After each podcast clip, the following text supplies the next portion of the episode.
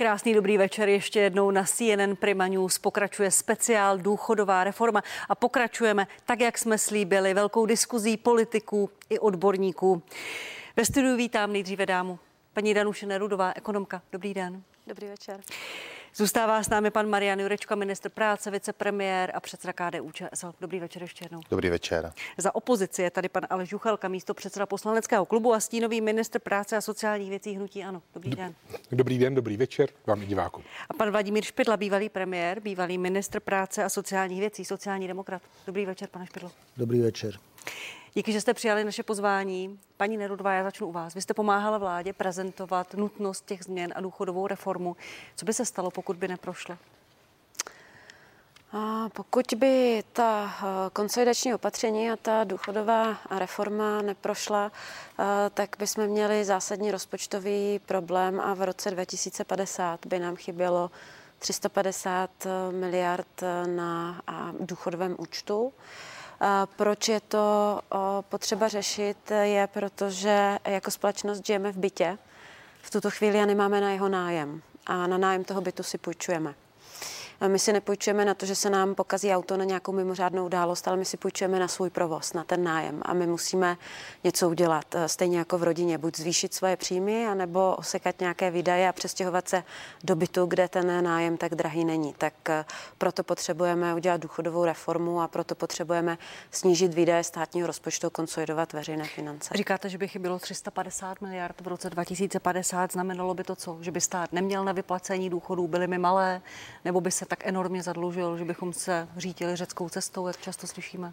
Dneska důchody tvoří 30 eh, výdajů státního rozpočtu. Je to mandatorní výdaj, takže je to zákonný výdaj. Na důchody by v roce 2050 bylo, ale museli bychom si zvyknout na to, eh, že by na ně možná nebylo v této výši, bylo by na ně ve výrazně eh, nižší výši a pak bychom se jako společnost museli rozhodnout, na co jiného by nebylo. Určitě by nebylo na kvalitu veřejné služby takovou, jakou jsme zvyklí, možná by nebylo na v uvozovkách bezplatné školství a možná by člověk musel začít platit, eh, kdyby šel k lékaři.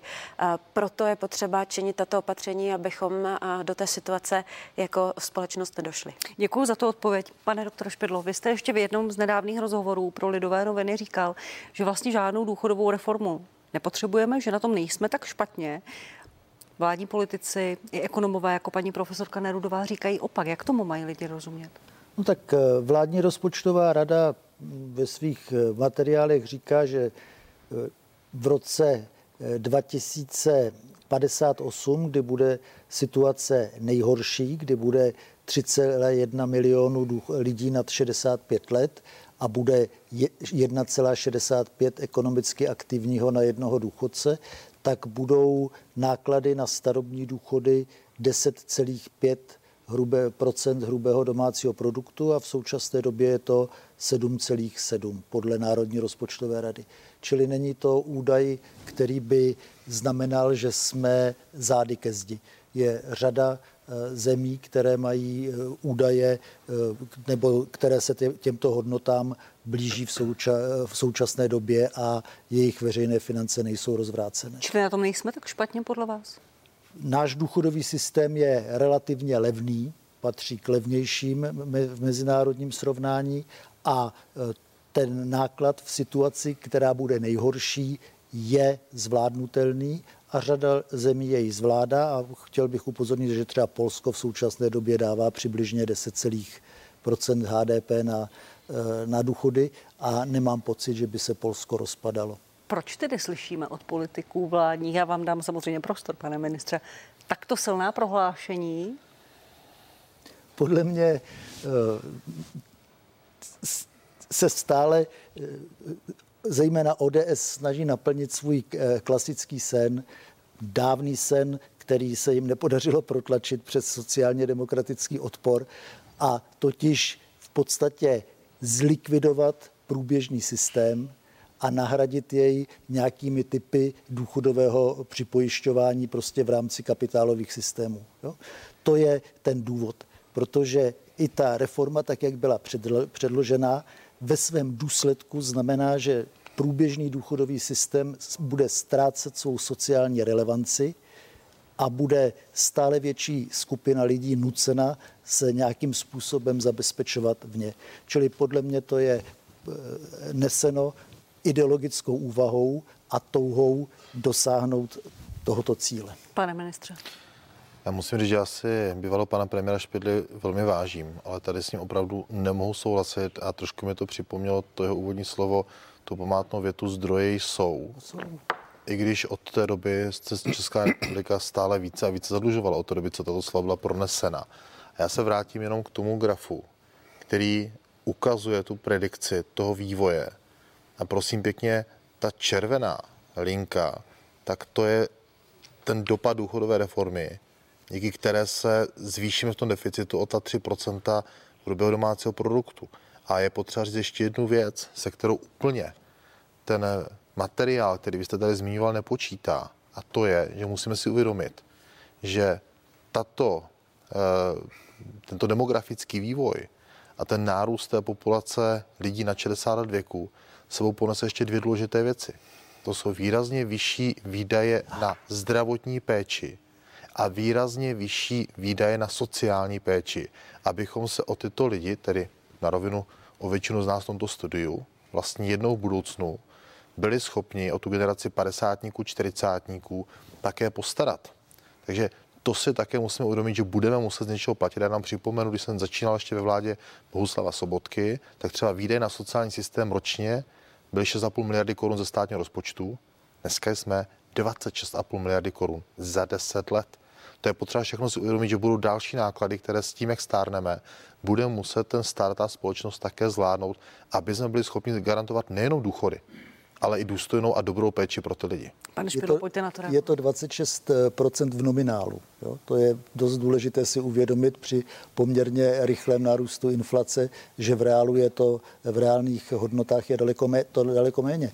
Ale eh, jakákoliv úvaha, jakýkoliv graf nemůže změnit tu, ten základní fakt, že počet důchodců eh, bude přibližně 3,1.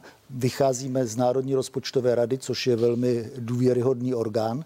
A Národní rozpočtová rada napočítala, že náklady na důchody v té době bez reformy budou 10,5 11, to samozřejmě ty výpočty se dají těžko počítat, ale e, úplně přesně, ale v žádném případě se to nevytrhne.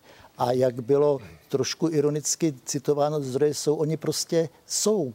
Záleží na tom, k čemu je využijeme, to za prvé. A za druhé bych chtěl upozornit na to, že ten deficit je velmi, velmi technický.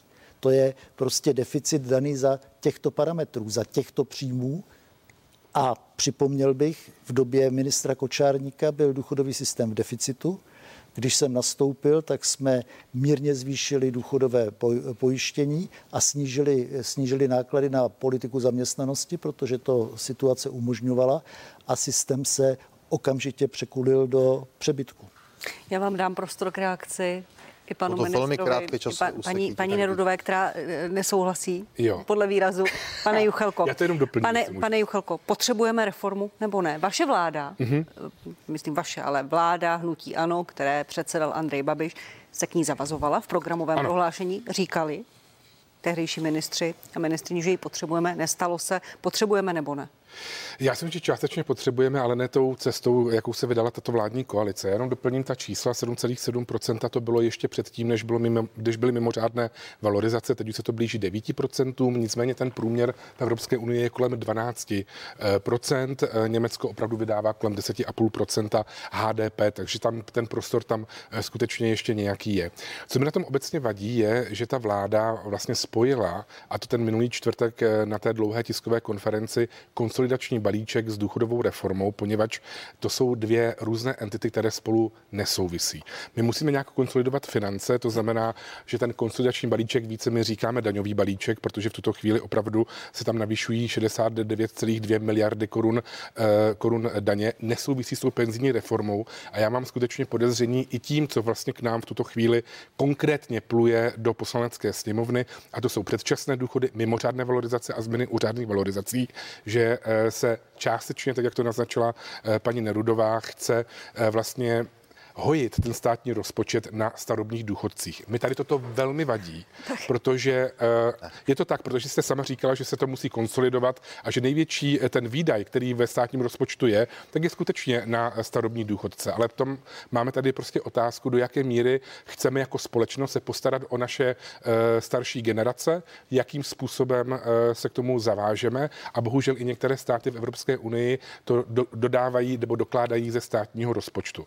Takže určitě nějaké změny Takže tam vám vadí, chceme, že to vláda spojila ale konsolidační balíček, představila stejně tak důchodovou protože, reformu? Protože to spolu uh, nesouvisí a vypadá to tak, a je to retorika této vlády už od prvopočátku, že část toho státního rozpočtu by se měla zahojit na starobních důchodcích. Vidíme to na tom rozdělování společnosti, že starobní důchodci de facto uh, mohou uh, částečně za to díky mimořádným valorizacím, díky té pojistce, díky tomu, že vláda nic nedělala s inflací, za to, že máme takové schodky ve státním rozpočtu a uh, skutečně prostě ty mimořádné valorizace, které ty pojistky, uh, které, které tu pojistku nastartovaly, tak uh, mám pocit, že naopak jako díky za to, že jsme mohli aspoň prostě ti, kteří se už nemohou aktivně sami o sebe postarat, že jsme je takovýmto způsobem zasanovali díky té velké Názor Aleš Juchelky, paní Nedová, pane Jiročku, dostanete velký prostor teďka k reakci, jenom pojďme si prosím pro diváky připomenout, o čem se tady vlastně bavíme, jaké jsou ty parametry a hned můžete reagovat. Vypadá to, že je jasné, že ta hranice 65 let pro odchod do důchodu padne. Od kdy? Od roku 2031. A první, kterých se bude týkat, budou lidé narození po roce 1965 a půjde o postupné navyšování. U současných padesátníků bude změna maximálně v řádech měsíců, u čtyřicátníků by neměla překročit hranici 67 let. Co je důležité? Každý by měl v 50 letech v budoucnu jasně vědět, kdy půjde do důchodu, aby se mohl takzvaně připravit. A jak se bude ta hranice posouvat, roli bude hrát statistika podle prodlužování průměrného věku dožití. Každý rok by se ale hranice mohla posunout maximálně o dva měsíce. Cílem je dostat dobu strávenou v důchodu na přibližně 21,5 roku. No a co se týče té průměrné délky doby pobírání důchodu, ukážeme si graf výrazného vývoje. Ještě v roce roce 2000 to bylo nějakých 20 let, v roce 2020 už 24,5 roku. Doba covidová přinesla korekci zhruba o půl roku.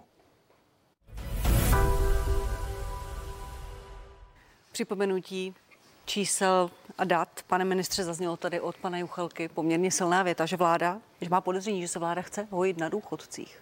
Pojďte na to reagovat. Já to musím jednoznačně odmítnout. Pokud opravdu chceme být zodpovědní nejen vůči současným důchodcům, ale i vůči těm budoucím, včetně naší generace a mladší, pak je nutné tady tyto změny udělat. Já jenom pro diváky jenom připomenu, dneska ten výdej ze státního rozpočtu na důchody je 34% ze státního rozpočtu jde na důchody. Pán bývalý premiér Špidla tady mluvil o procentech HDP, což zní jako strašně jako banálně nízká hodnota, ale 1% HDP se v dnešní době rovná zhruba 75 miliardám korun. To jsou jako velké pohyby, když mluvíme o jednom, o dvou, o třech procentech. To jsou dneska rozpočty celých ministerstev. Ty peníze buď to někde budou chybět, nebo je ten stát bude muset v budoucnu vybrat, nebo se na to zadlužit, což asi nikdo z toho v tomto studiu nechceme, a nebo o to ty důchody snížit. Takže já jsem tady jasně řekl, že tato reforma má ambici snížit ten deficit o 3% HDP, zhruba o těch více jak 220 miliard korun. Tak jenom jako ať to zasadíme do reálných skutečných čísel, protože říkat 9, 10, 11% a podobně zní fakt jako velmi banálně. Paní Nordová, vy jste skoro nadskakovala z toho křesílka, když mluvil Aleš Juchelka, pojďte na to reagovat. No, já chápu, že je pozdě večer, ale já si myslím, že si poměrně dobře pamatuji, co jsem na, řad, na začátku řekla. A věta o tom, že by důchodci měli sanovat státní rozpočet, tady rozhodně nepadla. Tuto větu jsem neřekla, takže mi nevkládejte do úst, eh, co jsem neřekla. Eh, je to spojeno dohromady a já naopak eh, v tom vidím důvod, proč je to spojeno dohromady, protože celá řada těch věcí je součástí těch daňových změn. Například to, že tím, že lidé pracují na dohodu o provedení práce, tak nám tam utíká zhruba 15 miliard a vede to k tomu, že tito lidé na konci svého produktivní kariéry při kumulaci dohod o provedení práce zjišťují, že nemají na důchod. A protože dohody o provedení práce jsou upraveny v zákoně o daních z příjmu, tak je to například součástí eh, toho daňového balíčku. A protože jak výdaje na důchody, eh, tak ostatní výdaje jsou součástí státního rozpočtu a jsou toho součástí i daně jako příjmy, proto je to spojeno. A já opravdu si nemyslím jako ekonomka, eh, že cílem tady těchto opatření by bylo se sanovat nebo sanovat státní rozpočet na důchodcích. Já si myslím, že tady byla představená celá řada opatření, které velmi dopadají například na osoby samostatně vydělečné činné. Jsou tam opatření, které dopadají na firmy, jsou tam opatření, které dopadají na zaměstnance. A já si myslím, že v takto zásadní okamžik, kdy skutečně potřebujeme konsolidovat veřejné finance a ne tempem půl procenta HDP, to znamená 30 5 miliard za rok, eh, tak se nemůžeme uchylit eh, k tomu, že budeme rozeštvávat generace a mluvit o tom, na čí úkor se tyto změny dělají. Eh, důchodci, kteří teď pobírají důchod, celý život pracovali, ale stejně tak moje generace bude celý život pracovat a generace mých dětí bude taky celý život pracovat. A my se musíme dohodnout na to, na nějakém tom sociálním smíru, jak tu situaci vyřešit, tak, aby v tom důchodu měl důchod každý. A já si myslím, že je velmi důležité vyslat mladé generaci jasný vzkaz, že i oni budou mít státní důchod. Uh, hovořte s mladými lidmi. Mladí lidé nevěří, že budou mít státní důchod. Uh, mladí lidé, kteří začnou podnikat, uh, ono to tu padlo, říkají, já si nebudu platit odvody na sociální zabezpečení, protože já stejně nic nedostanu. Toto je potřeba změnit. Jim je potřeba dát jasně najevo, že stát s nimi v důchodu počítá. Promiňte, paní Narodová, než dám prostor panu Juchalkovi, panu Špidlovi, ale není to chyba i politiků, že vybudovali tady tu nedůvěru, nedůvěru v mladé generaci, protože ano, toto slyšíme často, stejně žádné důchody mít nebudeme, tak proč něco odvádět, proč něco platit, proč se na to spoléhat? Či je to chyba? Samozřejmě, že to je dílem uh, nedůvěra. Uh, I já mám zkušenost s tím, když jsem vstoupila do druhého pilíře, který uh, byl za dva roky fungování uh, zrušen a tu důvěru je potřeba vybudovat v těch lidech, že ten stát se o ně postará. Část důvěry byla pozbe, lidé pozbyli v covidu a je strašně důležité tu důvěru obnovit. A ještě jedna věc. Změny důchodového systému lze realizovat ve společnosti, kde je vysoká důvěra ve stát. Jenom tam budou úspěšné. Tak nad tím to by bylo asi na samostatnou diskuzi. Pane Juchalko, tak. Eh, pojďte mi prosím říct, protože ministerstvo práce a sociálních věcí, pan ministr chce s opozicí jednat, pokud to říkám správně, je na to dost času. Co budete navrhovat, pokud budete do toho zapojeni? Jaké změny? Co nechat, co ne? Mm-hmm. Tak v tuto chvíli k nám opravdu běží přes vládu uh, ty tři uh, parametry, to znamená předčasné důchody, mimořádné valorizace a řádné valorizace. Já uh, tady mám problém u některých uh, parametrů uh, u těch předčasných důchodů, uh, například, že uh, ty tři roky, které by se měly penalizovat 1,5%, což je navýšení uh, z 0,9, 1,2 a tak dále, 1,5%, že to bude prostě fixně 1,5%, tak je tam penalizace, dobře, v pořádku, ale potom my penalizujeme ty starobní důchodce už po druhé, a to tím, že vlastně dokud nedosáhnou řádného věku odchodu do důchodu, tak je, se jim nebudou valorizovat důchody. A tady já říkám pozor, nemůžeme dvakrát přece penalizovat ty, kteří se rozhodnou jít do předčasného důchodu, protože když jednou oni zaplatí 1,5% za jeden rok eh, svého předčasného odchodu do důchodu, tak už by se na ně mělo být pohlíženo jako na starobní důchodce se vším všudy. To znamená skutečně i s tou valorizací eh, toho důchodu, poněvadž poněvadž už na tom eh, jednou participovali tím 1,5%. U mimořádných valorizací mám eh, problém s tím, že eh, se to chce nahradit jakousi kvazi sociální dávkou, která vlastně nepůjde do té základní nebo do té výměry důchodu, která by měla být valorizována. A argument, že to pomůže těm nízkopříjmovým důchodcům? U nízkopříjmových důchodců máme celou řadu, můžeme mít celou řadu dalších věcí, které jim samozřejmě jakoby pomohou. My jsme například za vlády Andreje Babiše navýšili základní výměru důchodu z 9 na 10 eh, což je v zákoně. To znamená 10% průměrné mzdy, která potom ten zbytek, eh, to je ta, to je ta zásluhová část. Nicméně u mimořádných valorizací, tak to je institut, který my skutečně zapínáme tuto chvíli po 15 letech, poněvadž máme vysokou inflaci. No a u těch řádných valorizací, tam já mám problém prostě s tím vzorečkem, že se bude snižovat na jednu třetinu reálných mest z té jedné poloviny, to znamená o inflaci a jednu třetinu, poněvadž pokud zase my budeme v nějakém ekonomickém růstu, což do budoucna stoprocentně budeme, tak budou odskakovat eh, ti aktivní eh, pracující od právě těch eh, důchodců z hlediska životní úrovně. A tady já bych samozřejmě nechal jednu polovinu reálných měst, mest a o inflaci. Tady v tomto budeme například konkrétní. Co se týká těch dalších věcí, které jsme slyšeli ve čtvrtek, Jste těch schopní, ochotní tam něco podpořit a pozitivně k tomu přistoupit? To, co prezentovalo Ministerstvo práce a sociálních věcí. V ten čtvrtek? Ano. Něco samozřejmě ano, ten společný vyměřovací základ nebo například ta průměrná mzda u těch, kteří se tuším do tří let věku starají eh, o dítě eh, a tak dále. Tam eh, máme jenom problém odchodu do důchodu, vlastně navázání na ten věk dožití. Ten máme v tuto chvíli u žen 81 let, u mužů je to tuším 76 let a tam si myslím, že bychom měli brát v potaz i to měkčí. Toto samozřejmě Český statistický úřad, úřad neskoumá nebo, nebo nemá k tomu ty podklady, což je logické, ale máme taky nějakou veličinu dožití ve zdraví. A tam se to opravdu jakoby rapidně snižuje, tam je to 62,5 let u mužů a, eh, pardon, u žen a kolem 61 let u, u, mužů. u mužů. A tam si myslím, že bychom k tomu měli brát, v, v tom měli brát potaz a uvidíme, jaká bude diskuze samozřejmě od těch, o, těch, o těch profesích. Děkuji. Pane Špidlo, pojďme začít pozitivně v těch změnách, které navrhlo Ministerstvo práce a sociálních věcí, tak jak je představovalo. Co se vám tam líbí? No, já bych akceptoval v zásadě tu eh, fiktivní mzdu pro eh, lidi starající se o děti. To je jedna, jedna z věcí. A pak, eh, jakkoliv je to nedostatečné, to zvýšení odvodů osob samostatně vydělečně činných, ale pravděpodobně bych tady v tom případě postupoval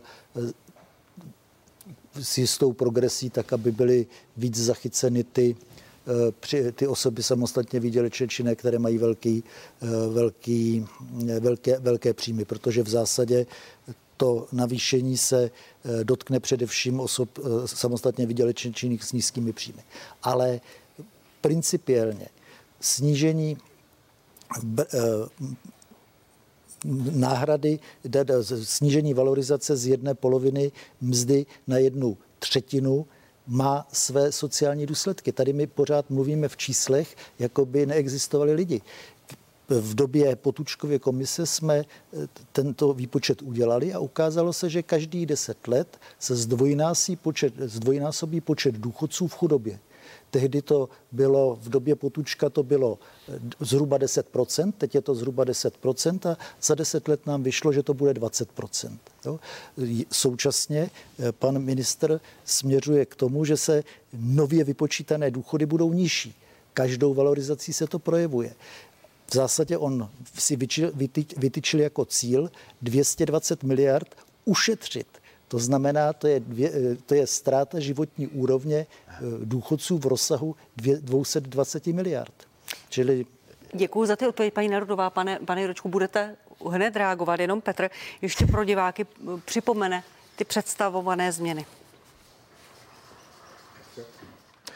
Výraznou změnu čekají pravidla pro odchod do předčasného důchodu. Dnes mohou jít lidé pět let před tou řádnou dobou. Nově to budou tři roky, už to tady bylo zmiňováno našimi hosty. Podmínkou ale bude 40-letá účast na pojištění na místo současných 35 let. Zvýší se koeficient krácení, což bude mít za následek menší přiznaný předčasný důchod. Také o tom už tady byla řeč. Zároveň bude omezena ta valorizace procentní výměry. A pozor s účinností už od podzimu letošního letošního roku. Změnu čekají také samotné valorizace. Tady by došlo k návratu systému před rokem 2018, tedy snížení podílu růstu reálných mest z jedné poloviny na jednu třetinu.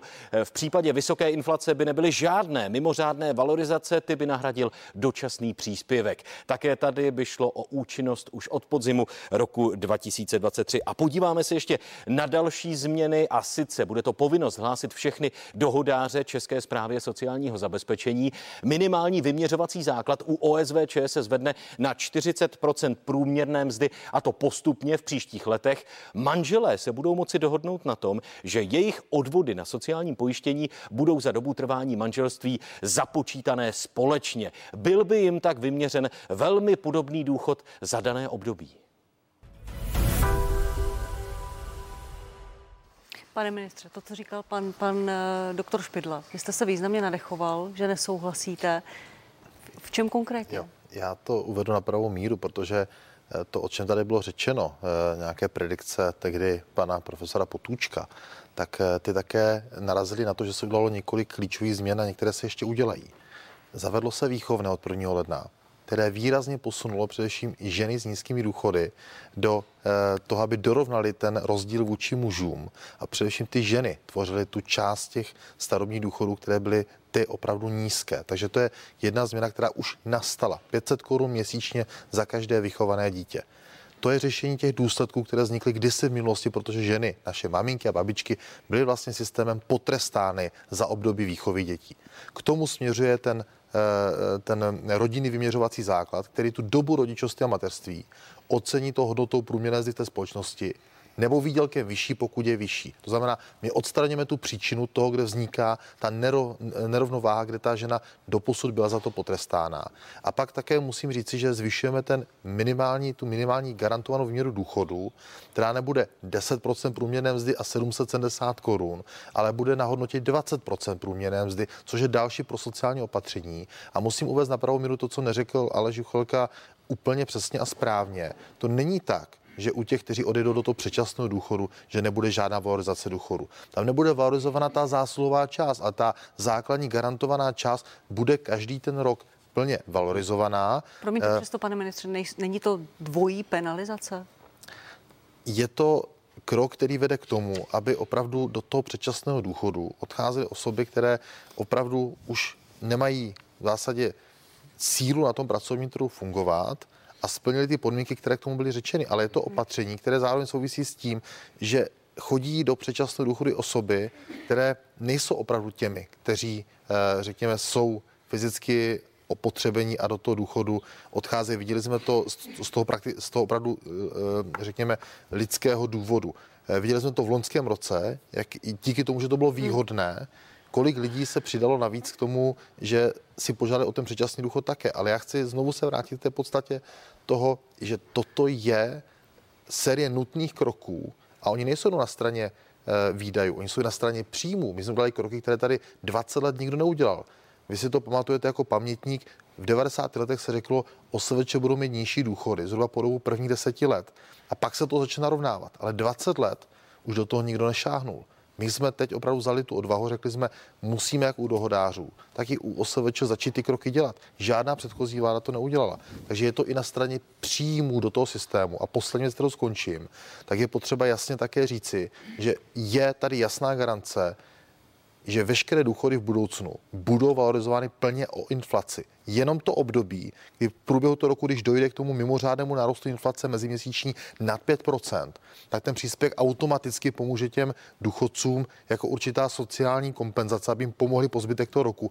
Než k prvnímu lednu bude zase ta valorizace řádná plně o tu inflaci. Takže ti lidé, o nic nepřijdou. Těm lidem bude tento příspěvek to pomáhat vyrovnat v čase a co je podstatné, řekněme si to na rovinu. Ten dosavadní systém zvýhodňuje při té mimořádné valorizaci ty, kteří mají nadprůměrné a vysoké důchody. A tímto to narovnáváme a dáváme to do pořádku. Pan Juchelka, potom pan Špidla, potom paní Narudova. Tam samozřejmě potom jakoby ty eh, ceny neklesnou, když ten kvazi sociální příspěvek vlastně jakoby skončí. To znamená, že když nepůjde do toho důchodu, tak se nebude řádně, řádně valorizovat. To, to, to nám na tom vadí, eh, vadí, vadí hodně. Já uh, mám samozřejmě jakoby několik uh, jakoby dalších dotazů, chci reagovat na pana ministra, protože uh, spousta lidí jakoby ve stáří má i svůj jakoby osobní důvod, například, že se stará o svého nemocného současného partnera jít prostě do předčasného důchodu. Tomu slouží ale nástroj sociálního systému. A, uh, ano, samozřejmě, jo. ale říkám, že prostě tady uh, to takhle skutečně je.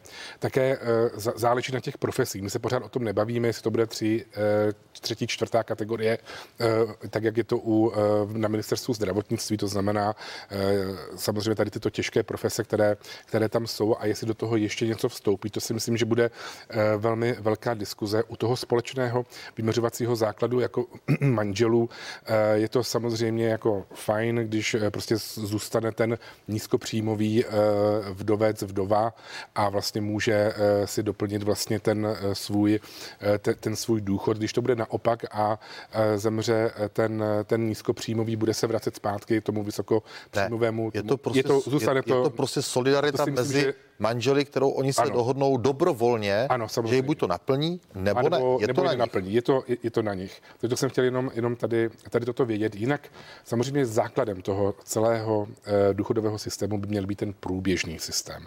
A ten v tuto chvíli i za ten rok 2022 máme vyrovnaný. To, co se do toho nalilo, tak to se také vydalo.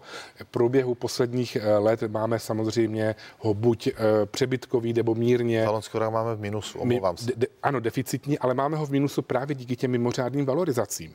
To je potřeba říct. Jinak samozřejmě ten průběžný páteřní důchodový systém, to, co se do toho nalije a to, to tak je prostě vyrovnaný. Ale ty uslov... U kterých vám ale vadilo, že se změnili, teď jste to říkali. Promiňte? U kterých vám ale vadí, že se změnili, že se ta dávka sociální nepropisuje do vyměřovacího základu pro valorizaci. Já to naopak eh, vítám jako mm-hmm. uh, dobré opatření právě k tomu, aby v tom systému byla pojistka, aby nemohlo dojít k té situaci, která nastala letos. No my uvidíme vlastně, jakým způsobem to bude i paragrafově napsáno, jo? protože pokud uh, vlastně jsme se naposledy bavili na té naší schůzce, tak je tam velká vlastně jakoby uh, prostor uh, vlády říct si, jo, zdali ano a zdali ne, do jaké míry to valorizovat řádně budou. A to mi také připadá prostě velmi, bych řekl, jakoby nejistota v rámci těch starobních, starobních důchodců. Takže já prostě mám pocit, že máme velkou spoustu eh, věcí k diskuzi, že konsolidační balíček je něco úplně jiného než penzijní reforma, kterou tady děláme na desítky let dopředu.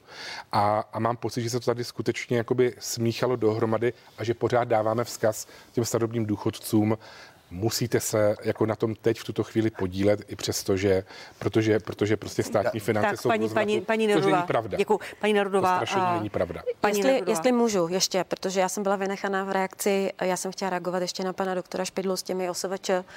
Um, v té bývalé uh, důchodové komisi tam byla ambice uh, udělat... Té, které, které, které jsem předsedala, tam byla ambice udělat vyměřovací základ 75% z rozdílu mezi uh, příjmy a výdaji. Já vítám, že opravdu existuje politická odvaha uh, tady to napravit po těch x letech. Od těch 90. let se s tím nic nedělalo ale mám trošku pocit, jestli jsme s Vaničkou nevylili i dítě, mám obavy o ty nízkopříjmové eh, OSVČ, jestli skutečně zvládnou platit ty eh, minimální zálohy, jestli třeba to řešení nebylo lepší přes eh, ty výdajové paušály, protože by to, bylo to se týkalo těch, hm, to jsem se zeptat pana ministra, to bylo opatření, které navrhoval NERV, protože by to víc postihovalo ty vysokopříjmové OSVČ než ty nízkopříjmové, ale chápu, že to je věcí politického kompromisu, že to bylo potřeba udělat. Jen, jen připomínám, že se to dotkne těch nízkopříjmových. A ještě, ještě k té valorizaci, k tomu snížení z, polovinu, mm, z poloviny na jednu třetinu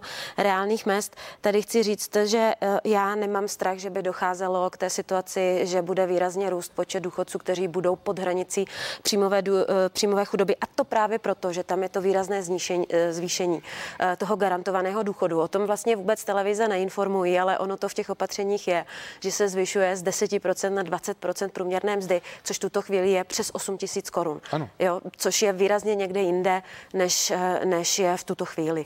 Pa, promiňte, pane, pane Špidlo, uh, bylo tady osm důchodových komisí, jedné předsedala profesorka paní Nerudová, pan zmiňovaný, pan Potůček také měl jednu pod sebou. Uh, výsledek byl vlastně žádný, žádná důchodová reforma schválená nebyla. Já se musím tady ohradit, protože celá řada těch opatření, které dneska jsou, jsou součástí opatření. Těch dětí, jsou součástí těch a výchovné. Opatření. A výchovné, ano. Tak. Výchovné. A, pane Špidlo, to, jak si vláda poradila, nebo vláda chce poradit s věkem odchodu do důchodu, jak se na to díváte? Pro mě je klíčová eh, střední délka života eh, ve, ve, ve zdraví. To je zajímavé, že ta v poslední době klesá. V roce 2010 byla, jestli se 64,5 roku u ženy a v roce 2017 62,4.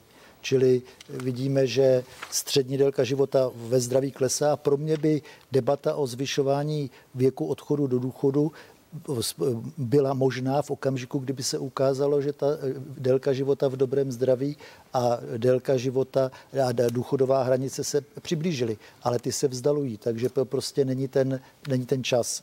Druhá věc je, střední délka života jako taková je neobyčejně hrubý údaj, jo, protože ona hlavně e, se prodlužuje prostřednictvím, prostřednictvím středního věku a e, dětské a novorozenecké úmrtnosti a e, dobrým zvládnutím dopravních nehod a podobné věci nikoli v té, v té horní části, v horní části života. Takže podle mého názoru střední délka života je příliš hrubý, a, a, hrubý e, ukazatel k tomu, aby byla používána tímto způsobem. Rozhodující je střední délka života ve zdraví. A ta u nás klesá. Pane ministře, to je argument, který přece dává smysl, aby lidé neodcházeli do důchodu už pouze nemocní a ta kvalita života v důchodovém věku nebyla dobrá. Ono ta doba dožití ve zdraví není žádný pevný údaj. Vlastně je ten údaj sbírá na základě dota- dotazníků, kde ti lidé odpovídají, jak oni se cítí. Ale co já chci potrhnout, jako odlišme ten pohled lidí, kteří, kterým je třeba dneska 65 a 50 let a podívejme se na naši generaci a na mladší. K čemu dochází, kromě prodlužování délky života? Dochází k tomu, že máme 20% dětí, kteří mají odklad pro první třídu, máme devátou třídu a lidé daleko více studují vysoké školy. Já jenom řeknu pro srovnání před 30 lety, mezi 15. a 19. rokem věku 36% lidí už pracovalo, to znamená bezmála 40% lidí pracovalo do 19 let našich rodičů a u rodičů to bylo ještě jinak, že jo. A dneska jako ta generace, ta ještě co přichází na ten pracovní trh teprve, tak ta ještě déle studuje. Takže ti lidé reálně nenastupují na pracovní trh v 17-18 letech, ale většina té populace dneska a v budoucnu bude nastupovat na ten pracovní trh po skončení vysoké školy, to znamená, řekněme, někdy kolem 24. 25. věku života. A tím pádem s tím souvisí také i to, že ti lidé od těch zhruba 5-6 let také nemají to fyzické opotřebení. A řekněme si ještě druhý argument. Jako náročnost práce našich rodičů a prarodičů byla opravdu významně někde jinde řekněme obecně, neříkám, že některé vybrané specifické profese, ale obecně, než je náročnost té práce dnešní generaci a mladší, protože i ta robotizace, i ta úroveň posunu techniky, já třeba mohu hovořit za zemědělství, je úplně něco jiného, když dělal zemědělskou práci můj dědeček, než když děláme dneska. To opravdu nese jiné nároky a dopady na to lidské zdraví. Zaplať mámu k lepšímu. A to všechno musíme ale do toho promítat. Nemůžeme to říct, díváme se na to optikou dnešního šedesátníka. Musíme se to dělat optikou, co čeká tu generaci čtyřicátníků, třicátníků a mladší. No, je... Pane, pro, promiňte, velmi krátká reakce, pane Juchelko, potom už pan, pan Špidla, ať to nějak uzavřu ještě. No ale právě všechno to, co k nám pluje do sněmovny, tak se týká právě těch současných starobních důchodců. To bych jenom chtěl jako poznamenat, Naprosto protože já se chci na ně jako dívat. Ne, Naprosto žádné, valor, žádné důchody mimořádné porostou, a, a předčasné inflace, důchody se týká už současných růst o inflaci je garantován. budou třeba do důchodu za pár, za, pár, za pár let. K paní Nerudové ještě. Eh, pokud se podíváme na ty nízkopříjmové, tak skutečně jich jako je do 9 tisíc korun ze 2,3 milionů 42 tisíc. Těch nízkopříjmových do do 9 tisíc. Ti skutečně potom zůstanou třeba na eh, sanování tím sociálním eh, systémem, příspěvkem na bydlení eh, a tak dále. Takže to není jakoby žádné jako markantní číslo, ale co je velmi důležité číslo, je, že 1,3 milionu důchodců máme do 21 tisíc od 14 tisíc. A tam skutečně ta hranice že... chudoby je u, u 15 tisíc něco. Tak, a tam je 400 tisíc lidí. Sedm, hranice příjmové chudoby je dokonce 17 tisíc něco. Ale tou tabul, tu tabulku, kterou operujete, tak ta tabulka nezahrnuje ty mimořádné valorizace. Ta je rok stará a nezahrnuje tam ty tři valorizace a ono uh... toto rozdělení velmi výrazně změní. Ne, Tak. tak 31. 12. 2022. Omlouvám se, nevím, ne, nevím, na kolik vám diváci už rozumí v těchto technických detailech. Ale bylo by super, kdybyste aspoň tu tabulku 2. 1. 2023, aspoň pro trochu objektivity, tak. protože tam je taky výrazný posun. Tak, pane ministře, promiňte. Eh, O 700 korun. Pane ministře, Ne, počkejte, Eh, Pardon. O víc tisíc? Ano, o víc No. tisíc. tak pozor, jako jo. Ne, tak pozor. diváci No, vám nerozumí, spletl. omlouvám se. Pane ministře, vy tady prosazujete a představili jste něco, na čem není celospolečenská schoda. Opozice to kritizuje, slyšíme kritiku. Eh, Budete se snažit najít schodu s opozicí, aby ta reforma za dva roky po volbách, pokud se změní politické uspořádání a vláda, tak aby nespadla pod stůl? Nebo to budete tlačit na sílu? Já se budu snažit a hledat tu cestu, protože jak jsem tady už říkal, na rozdíl od konsolidačního balíčku, já tady mám ještě několik měsíců časového prostoru, protože chci, aby tento návrh vláda projednávala někdy zhruba v listopadu tohoto roku. Tak to jsme to i dlouhodobě už zástupem toto vlády říkali, takže budu chtít s opozicí, s odbory, se zaměstnavateli tu zhodu hledat. Trošku problém je v tom, když já potom slyším třeba vyjádření, které padají teď, a když si přečtu mediální vyjádření, třeba pana předsedy Babiše, paní předsedkyně poslaneckého klubu Aleny Šlerové, jak se třeba vyjadřovali před třemi, čtyřmi roky otázce zvyšování věku do důchodu. Tak to jsou, Pojďme připomenout divákům, ale na úplně- Šlerová to, co by ministrině to financí jsou připouštěla, jiná říkala, že to možná bude jsou dnes. nezbytné. A já si myslím, že tady fakt musí trošku jít takové to jako politické PR stranou a říci si, některé věci fakt nejsou úplně příjemné pro nikoho, ale musíme udělat. No. Nejenom pro současné důchodce, ale především pro jejich děti a pro vnoučata. A pokud se to nepřiznáme, tak pak se tady jako můžeme jako vzájemně jako různě obvinovat a pak budeme opakovat ty chyby těch předchozích vlád, že nebude vůbec nic. A to já fakt nechci. Poslední reakce velmi krátká, pane čtvrtek představili Najdete něco, schodu co s vládou? Jste, ano, no tak je to záleží na nich, jo, protože ve čtvrtek představili Budete něco, konstruktivní na co všichni opozicí? koukali s otevřenou pusou. My jako opozice, protože se s námi neprojednali drtivou většinu těch věcí, které se tam představily v rámci i té penzijní reformy. To znamená všechny tady ty kosmetické změny, jak já říkám. A samozřejmě, že natvrdo bez jakékoliv diskuze po dvou schůzkách, kdy jsme si od vás vyžádali více materiálu, jde Já ještě- do sněmovny já ještě fakt eh, poslední- z- paragrafové znění Už poslední věta, pánové, musíme končit. Poslední reakci pro Takže, korektnost. promiňte, ale Před ta 14 komunikace dny, fakt počkejte, chaotická. pane kolego, před 14 dny ve čtvrtek byl pracovní tým důchodové komise, kde byla i vaše nominantka paní Ano. Hulková. Tam jsem všechna tato opatření, která byla na tiskovce ve čtvrtek, jsem s těma lidmi dvě a Díku, půl ale hodiny to má být o nějaké diskuzi, ne, že prošel. jeden a v té den diskuzi to budeme eh, řeknete a druhý den to jako řeknete na tiskové konferenci veřejnosti. A vycházíme z mnoha věcí, takhle které, nefunguje. Tak. které Jo, byly to vám i koncenzuálně, myslím si, že poměrně Čeká nás ještě velmi zajímavá politická debata nad důchodovou reformou. Toto možná byla jenom malá ochutnávka toho, co čeká i poslaneckou sněmovnu, i politiky. Dámo, pánové, děkuji vám, že jste byli hosty velké diskuze. Naschledanou. Nashledanou. Děkujeme, pěkný večer. A vám, milí diváci, díky, že jste sledovali speciál Důchodová reforma. Za chvíli na nás navazuje pořad 360 stupňů. Michal Půr přinese další zajímavé názory, otázky a odpovědi. Mějte se hezky. Dobrou noc.